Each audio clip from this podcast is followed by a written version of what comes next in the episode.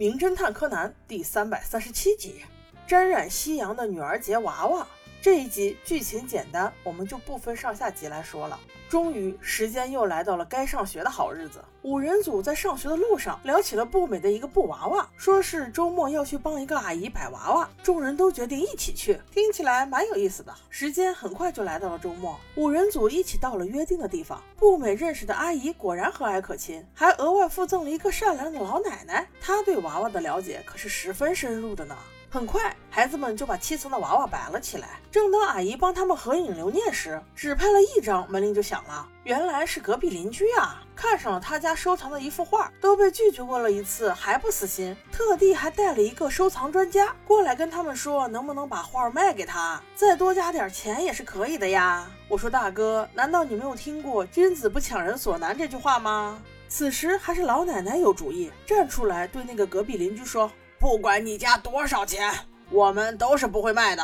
你走吧。而这两位只能灰头土脸的走了。等到他们走后，老婆婆提议说，请大家喝甜酒，但是家里的甜酒酿却没了。步美立刻说他们可以去买，于是五人组便去了超市。与此同时，阿姨也去了菜市场，准备买晚上做的菜。家里只留了老婆婆一个人。但是当孩子们买完酒酿回来之后，敲门却无人响应。步美轻轻一推，门就开了。屋子里面被翻得乱七八糟，老婆婆和阿姨都不在，这很明显像是遭了小偷啊！步美正准备去报警，买菜的阿姨也回来了。让人觉得奇怪的是，只有放着布偶娃娃的那间屋子没有被翻过的迹象，难不成这个小偷怕娃娃？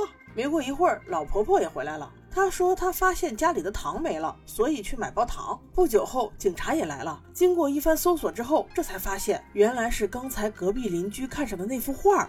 不翼而飞了啊！不是吧？难道是那俩偷的？刚才过来一趟，只是踩个点儿，先礼后兵一下。警察迅速传唤了二人，他俩都是一副无辜的样子，说道：“不会，不会，怎么可能？我们是真心实意想买呀，怎么可能偷呢？”柯南想，现在当务之急是先找到画作。通过家里这一番乱糟糟的样子，唯有布偶娃娃没有被翻倒，这着实有些奇怪。因为要取掉那幅画作，必然要利用到放娃娃的梯子，也就是说，小偷一定会挪动娃娃。他突然想到，之前我们不是照了一张照片吗？拿出来对比一下就知道了。结果经过警方和当事人一系列对比之后，这才发现每个娃娃都被轻微的挪动过。也就是说，小偷应该是一个很爱惜娃娃，而且也很了解娃娃的人。那事情就简单了，在场的符合这两个特点的人只有两个人，一个是老奶奶，一个就是那个专家。而这其中，专家是有不在场证据的。也就是说，犯人只有一种可能，就是老奶奶了。此时，老奶奶笑眯眯的，也不急躁，听柯南从头把话说完。因为他已经找到那幅失窃的画被藏在哪里，原来是被压在了所有的布偶脚下了。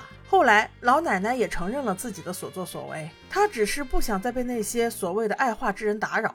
这幅画原本是一对的，就是因为自己的不坚定，卖掉了一幅，至今都还后悔啊。再三说不卖了，不卖了，还是会引起一些人的注意。所以为了以绝后患，他决定演一出假戏，告诉所有人画丢了，让那些人都绝了买画的心思，这样自己也能清静点。